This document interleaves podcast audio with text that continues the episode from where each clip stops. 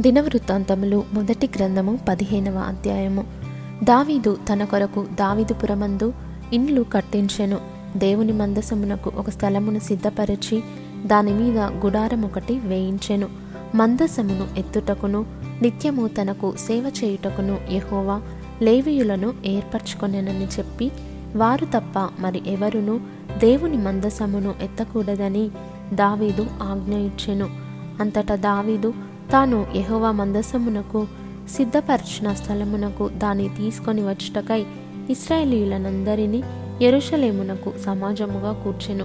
అహరోను సంతతి వారిని లేవీయులైన కహాతు సంతతి వారి అధిపతియగు ఊరియేలును వాని బంధువులలో నూట ఇరవై మందిని మెరారీయులలో అధిపతి అయిన అషాయాను వాని బంధువులలో రెండు వందల ఇరవై మందిని గెర్షోను సంతతి వారికి అధిపతియగు యోవేలును వాని బంధువులలో నూట ముప్పది మందిని ఎలీషాపాను సంతతి వారికి అధిపతియగు షమయాను వాని బంధువులలో రెండు వందల మందిని హెబ్రోను సంతతి వారికి అధిపతియగు ఎలియేలును వాని బంధువులలో ఎనభది మందిని ఉజ్జియేలు సంతతి వారికి అధిపతియగు అమ్మినాదాబును వాని బంధువులలో నూట పన్నెండుగురిని దావీదు సమకూర్చెను. అంతట దావీదు యాజకులైన సాదోకును అభ్యతారును లేవీయులైన ఊరియేలు అషాయ యోవేలు షెమయ ఎలియేలు అమ్మీనాదాబు అని వారిని పిలిపించి వారితో ఇట్లనెను లేవీయుల పితరుల సంతతులకు మీరు పెద్దలై ఉన్నారు. ఇంతకుముందు మీరు ఇస్రాయేలీల దేవుడైన యహోవా మందసమును మోయకయుండుట చేతను మనము మన దేవుడైన యహోవా యుద్ధ విధిని బట్టి విచారణ చేయకుండుట చేతను ఆయన మనలో నాశనము కలుగజేసెను. కావున ఇప్పుడు మీరును మీ వారును మిమ్మును మీరు ప్రతిష్ఠించుకొని నేను ఆ మందసమునకు సిద్ధపరిచిన స్థలమునకు దాని తేవలను.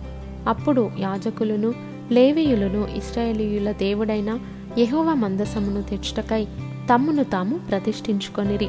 తరువాత లేవీయులు యెహోవా సెలవిచ్చిన మాటను బట్టి మోషే ఆజ్ఞాపించినట్లు దేవుని మందసమును దాని దండేలతో తమ భుజముల మీదికి ఎత్తుకొనిరి.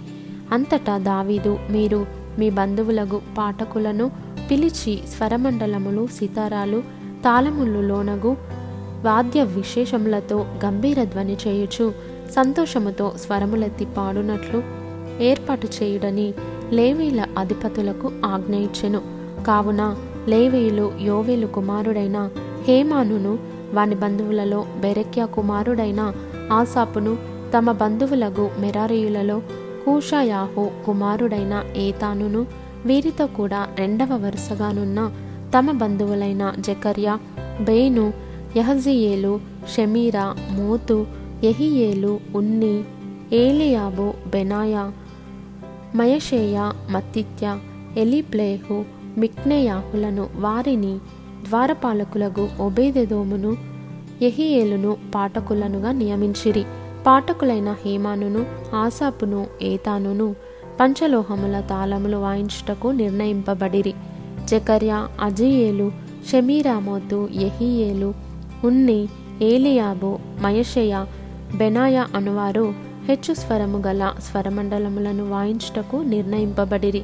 మరియు మత్తిత్య ఎలిప్లేహు మిక్నేయాహు ఒబేదెదోము యహియేలు అజర్జ్యాహు అనువారు రాగమెత్తుటకును సితారాలు వాయించుటకును నిర్ణయింపబడిరి. లేవీయులకు అధిపతి అయిన కెనన్యా మందసమును మోయిటయందు గట్టివాడైనందున అతడు మోతక్రమము నేర్పుటకై నియమింపబడెను. బెరక్యాయును ఎల్కనాయును మందసమునకు ముందు నడుచు కావలివారుగాను షబన్య యహోషాపాతు నితనేలు అమాషై జకర్య బెనాయా ఎలియెజరు అను యాజకులు దేవుని మందసమునకు ముందు బూరలు ఊదువారుగాను ఓబేదెదోమును ఎహియాయును వెనుక తట్టు కనిపెట్టువారుగాను నియమింపబడిరి. దావీదును ఇస్రాయేలీల పెద్దలను సహస్రాధిపతులను యహోవా నిబంధన మందసమును ఓబేదెదోము ఇంటిలో నుండి తెచ్చుటకై ఉత్సాహముతో పోయిరి.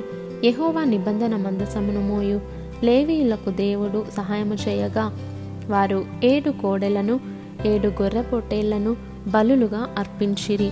దావీదును మందసమును మోయు లేవీయులందరూ పాఠకులను పాఠకుల పనికి విచారణకర్తయగు కెనన్యాయును సన్నపు నారతో నేయబడిన వస్త్రములు ధరించుకొని ఉండిరి. దావీదును సన్నపు నారతో నేయబడిన ఏఫోదును ధరించి ఉండెను. ఇస్రాయేలీలందరూ ఆర్భాటము చేయుచు కొమ్ములు బూరలు ఊదుచు తాళములు కొట్టుచు స్వరమండలములు సితారాలు వాయించుచు యహోవా నిబంధన మందసమును తీసుకొని వచ్చిరి. యహోవా నిబంధన మందసము దావీదుపురములోనికి రాగా సౌలు కుమార్తె అయిన మీకాలు కిటికీలో నుండి చూచి రాజైన దావీదు నాట్యమాడుటయు వాయించుటయు కనుగొని తన మనస్సులో అతని హీనపరచెను.